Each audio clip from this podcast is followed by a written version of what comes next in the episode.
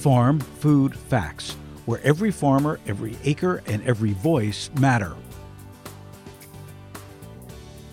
Welcome to Farm Food Facts for January 22nd, 2020. I'm your host, Phil Lempert. Remember to watch the new short film from USFRA, 30 Harvests, to see just how farmers provide a source of healthy food while addressing environmental concern for current and future generations. Go to usfarmersandranchers.org to view this impactful and heartfelt film. Today, we're going to talk all about the environment. Dan Esty is Hillhouse Professor of Environmental Law and Policy. As a professor at Yale since 1994, he holds faculty appointments in both Yale's environmental and law schools, with a secondary appointment at the Yale School of Management. He also directs the Yale Center for Environmental Law and Policy. Dan is the author or editor of 12 books, including the prize winning book Green to Gold How Smart Companies Use Environmental Strategy to Innovate, Create Value, and Build Competitive Advantage. His latest work, A Better Planet, was published last fall. The concept of a better planet is to bring together the insights of 40 of the biggest and best ideas in sustainability and the environment that are grounded in sound science. USFRA's CEO Erin Fitzgerald was one of those voices, and her insights focused on the role and potential of agriculture in solving for climate change. Dan, welcome to Farm Food Facts. Really a pleasure to be with you. Your focus, in addition to the environment, is also about the feasibility and economics of the sustainability issues that are being discussed today. Now, your voice is a realist, which at the end of the day means that the sustainability measures and advances we have to make make sound economic sense. Share with me, if you would, your insights that learned from both The Better Planet and Green to Gold. Sure, I'm happy to offer some thoughts about what is kind of moving in the environmental world and how sustainability is starting to play out in a way that I think offers real promise for broadening the base of people who say, I want a sustainable future because I want the environment protected, I want the land conserved, but I also have to make a living, I want to have a job and and frankly society has people that need to be uplifted. We need to ensure that we've got ways to make everyone benefit and provide material well-being across society. And I think it's that critical point that we don't need to have a trade off. It's not a choice of a good environment or a job. It's not a choice of economic prosperity or success in conserving the land. But we really are finding ways to do both at once that lies at the heart of what I've tried to argue for in the, the business and environment book, Green to Gold, and frankly is one of the core themes that's emerged from the 40 essays that are part of this new A Better Planet book. So, when people say, I want a sustainable future, and they don't realize what that all means. What could you share with people when when their hope is to have a sustainable future? What are some of the steps that they need to take in order to make that happen? Well, we need to have um, action taken at several levels. On the policy level, and that's what some of these essays in the Better Planet book focus on, we need more coherence. Uh, our 20th century approach to environmental protection was often um, quite sort of disaggregated in a way that meant you dealt with water problems in one place and air pollution in another and chemical use in yet a third and the standards weren't similar. So you often ended up with things getting crosswise. So one of the core themes that's emerged is uh, a more systematic and really systems approach to environmental protection that brings us all together into a, a kind of common format and simplifies what's required for those that are in the farmer rancher community on the one hand, the business community more broadly, and even beyond that for the public. So I think trying to simplify, clarify, and try to make more coherent our framework of policy is the starting point. A second element is to understand that there really does need to be some focus on trade offs. You can't simply say we're going to do everything in environmental all the time. You've got to think about how environment issues and energy issues and economic concerns all come together and recognize that will force you to think hard at some points about how to manage trade offs. And I think that reality is starting to emerge as well from a policy point of view. And then I think from the kind of uh, recipient end of the of the regulatory world, that is all of us who lead our lives and then face rules and regulations particularly those in a business or or those on the land. Um, we're trying to make sure, I think, going forward, that people see ways to do both what needs to be done for a sustainable future for protection of our land and water, but also what's going to be required to be successful as a farmer, as a rancher, as someone in the food system. And that, of course, does require getting out there, using resources, uh, bringing products to market. And I think what we're seeing is there's a, a, kind of emerging set of best practices that allow us to understand ways to do what we need to do to provide the food society wants but to do it in a way that reduces, uh, doesn't eliminate, but reduces the tension uh, with sustainability, ensures that we're doing things always uh, uh in better ways that reduce uh, chemical exposures, reduce damage to waterways, limit those trade offs that I was talking about a minute ago. So, Dan, let's talk a little bit about the trade offs. How do we measure what trade offs are valid and what trade-offs are you know an easy way out for for companies to be able to say oh well we're doing our sustainable practices but you know uh, we we couldn't do this so give me some examples of what some real trade-offs are that don't hurt the environment that are much more than just you know marketing speak if you would Sure. I think one of the areas of opportunity that's a big theme of uh, the new Better Planet book is opportunities to bring technology to bear in ways that will make uh, farming work better uh, and also reduce environmental impacts. For example, precision farming with uh, tractors that are hooked up with geographic information systems, GIS systems, and can really gauge in a much more refined way where a particular uh, fertilizer might be required and where it's not. This allows a more precise laying down of product and it also ensures that you don't get excessive runoff. And I think that's the kind of 21st century opportunity to uh, actually save money by limiting the amount of product you're putting down on a field and at the same moment improve environmental outcomes. So that's the kind of win win sort of path forward I think we're seeing more and more ways to get to. And frankly, technology is a, a big potential in that we have ways to measure things today, gauge things, track things, uh, have tractors talk to uh, those that are watching the weather, uh, watching the flow of water across the land in ways that were unimaginable a decade ago or two decades ago, and, and certainly compared to 30 or 40 years ago. So I think we're seeing technology emerge in a big way. I think we're having people understand what the big issues are, uh, better science, better ecological science about where harms come from and how they flow, uh, what the ecological science world calls the fate and transport of pollutants. And I think we're starting to understand that we've got to focus on the big issues and recognize that some of the things we might have once thought were significant uh, maybe less so. And how do we measure those? How do we put together that list if you would that says here's here's what we need to focus on for 2020 even though that in you know 2015 this might have been at the top of the list now for 2020 let's let's rejigger the list to what really is important today well, I think you said at the top of the program that the critical thing here is good science. And I think we're getting better science all the time. And I think one of the things that environmental protection advocates have come to expect and understand is that it's got to be good science, good risk analysis, careful benefit cost analysis that underpins our programs, underpins our, our requirements, underpins our regulatory standards. And uh, we now know that some of the issues that got a lot of attention in the 20th century uh, for example, abandoned toxic waste dumps uh, had, in a few cases, big impacts, but in many other circumstances were really not a top tier environmental issue. And billions of dollars got spent on those problems, which might better have mm-hmm. been spent on other issues. Uh, I think we now know that there are certain kinds of air pollution, particularly in urban areas, that are quite a serious problem. Lots of asthma, particularly among young people, and other respiratory distress. Uh, we know now that that's a, a better place to spend our limited time and attention and financial resources for attacking environmental problems.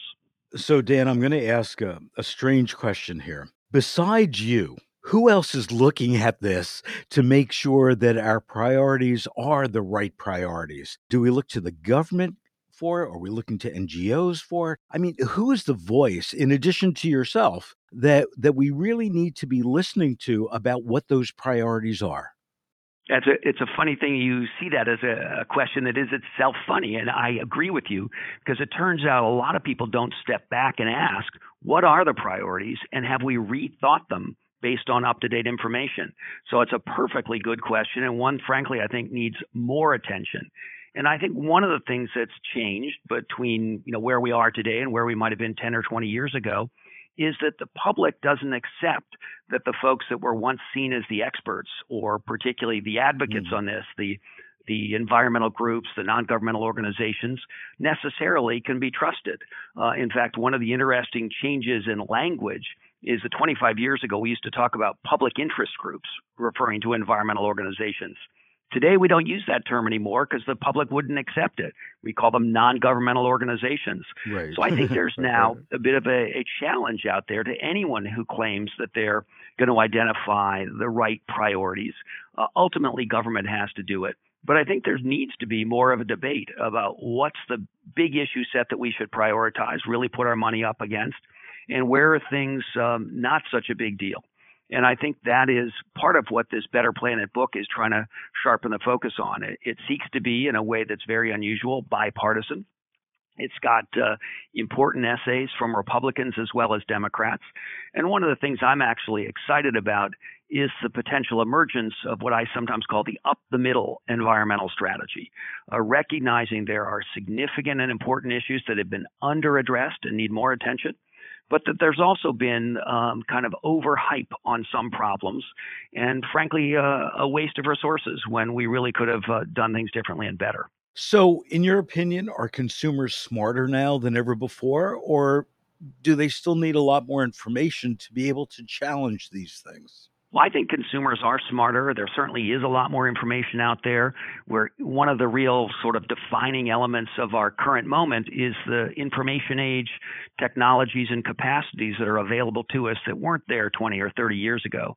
So I think uh, we do have a public that's smarter, but we also know that some of the problems are technical. Some of the problems require a kind of a scientific expertise that the everyday person doesn't have.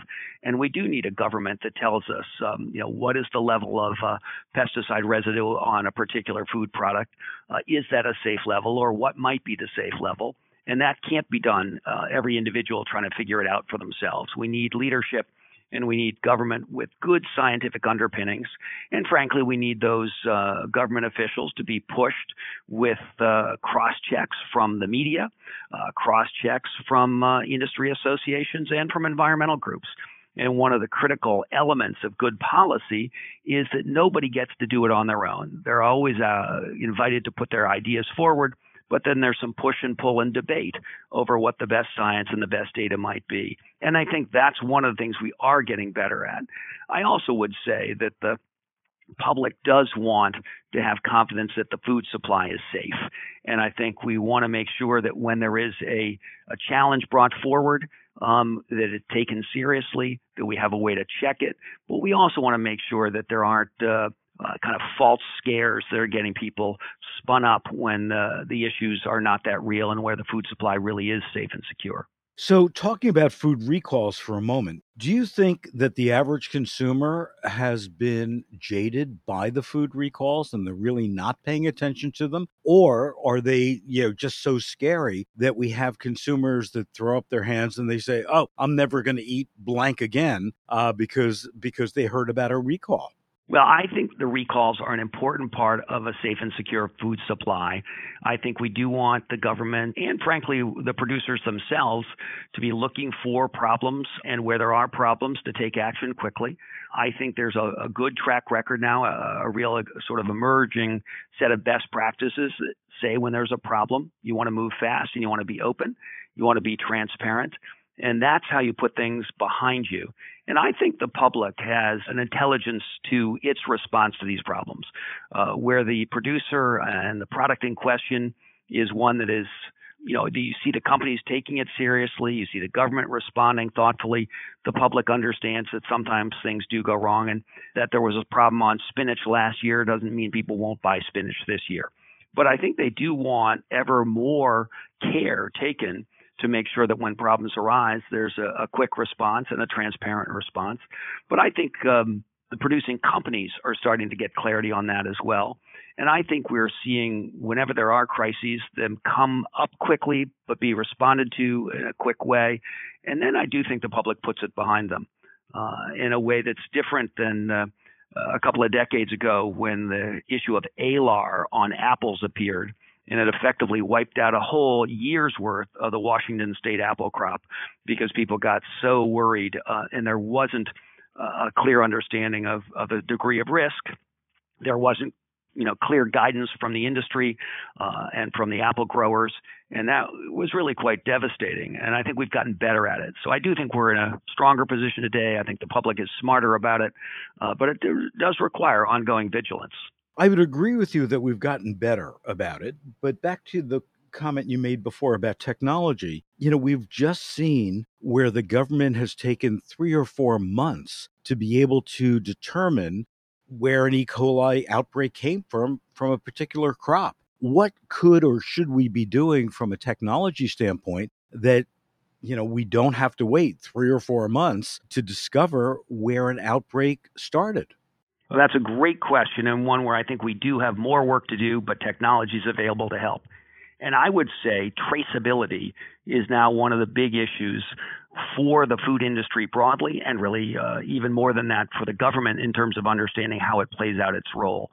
So I think the the answer here is in part one of uh, of kind of commitment to transparency, but it's also one of using technologies that are available. I've recently been uh, in an avocado packing house. and every tray of avocados now has a barcode on it. So you should be able to quite quickly uh, trace products right back to where the farm they came from, understand where there's an issue.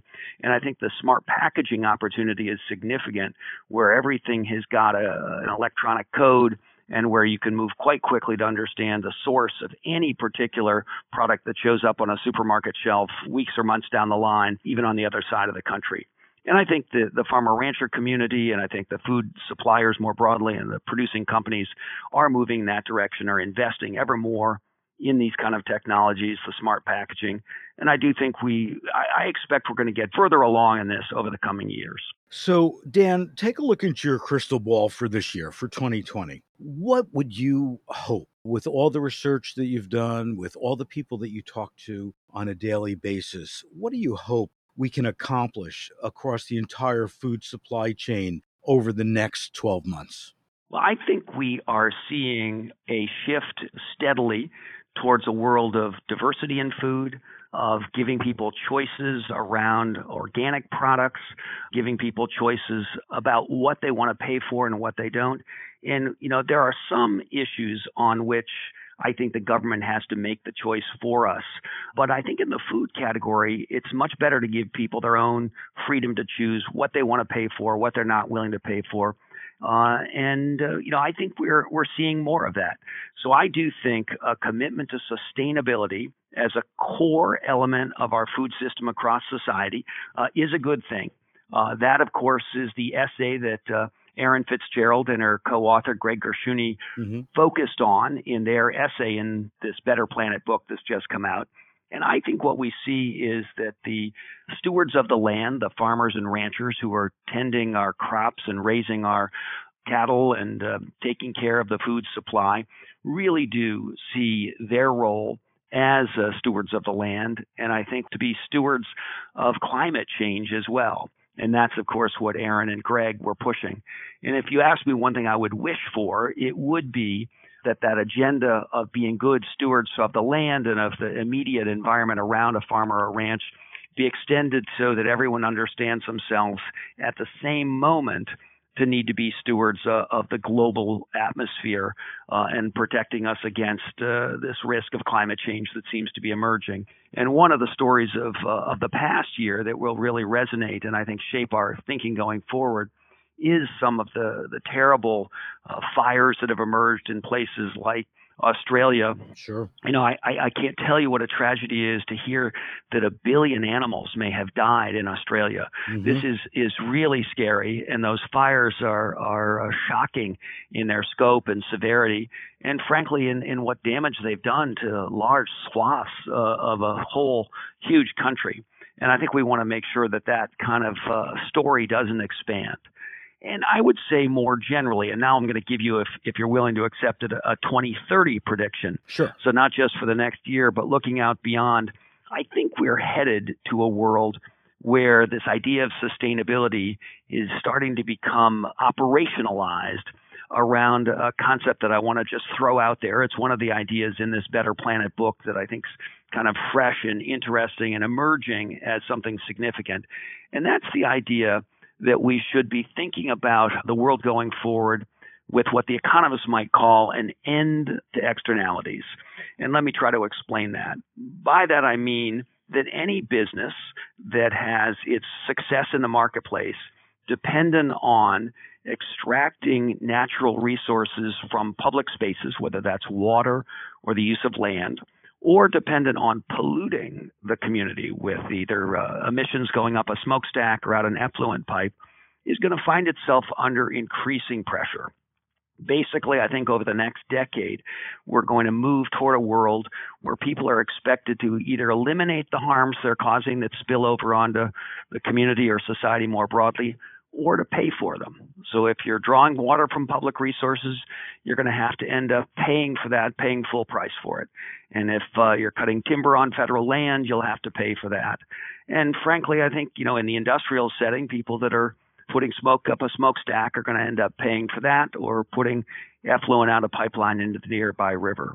So I think we're headed for a world where the regulatory framework is going to shift from the government trying to measure everything and tell people precisely what to do, and in some cases tell them, in fact, what specific piece of pollution control equipment they have to deploy, toward a world uh, that's more focused on price signals, where you pay for the harm you cause, you pay for the resources you use, but then uh, the individual, uh, whether it's a business uh, of any kind, will get to make choices about uh, how much of a public resource to use and whether and how much to pollute. You know, not that they'll be allowed to do crazy bad things, mm-hmm. but if it's a, a, question of modest emissions or slightly greater emissions, you, you know, you pay for the harm you cause, and then you can manage your operations as you see fit. So, Dan, if if you were to pick one topic or one issue that a better planet should should give to farmers, retailers, and consumers, what would that be? I think the overarching challenge for our society at the current moment is to get a grip on the issue of climate change. And I think what it turns out that people haven't realized is that farmers and the uh, the world of food production is a really critical part of the path to a sustainable future uh, with regard to climate change. And I think people have seen farming as a, a source of some of the problems.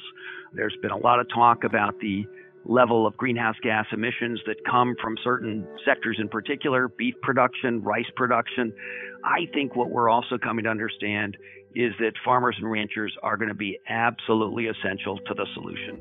And one of the things that's really come into sharp focus over the past year, I think will be an even more of a central point of discussion in the next year or two, is the enormous opportunity to capture carbon, to sequester carbon in the in the language scientists sometimes use uh, in our soils and uh, in our green plants, in our forests.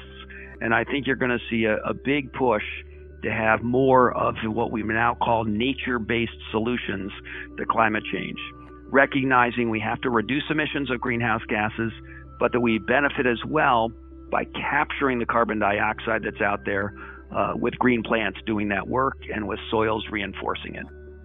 Well, Dan, congratulations on a better planet. It's a must read for everybody across the entire food supply chain. And thanks for joining us today on Farm Food Facts.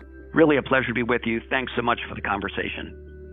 For more information on all things food and agriculture and to listen to our archives, please visit fooddialogues.com under the Programs and Media tab and visit us on Facebook at U.S. Farmers and Ranchers or on Twitter at USFRA.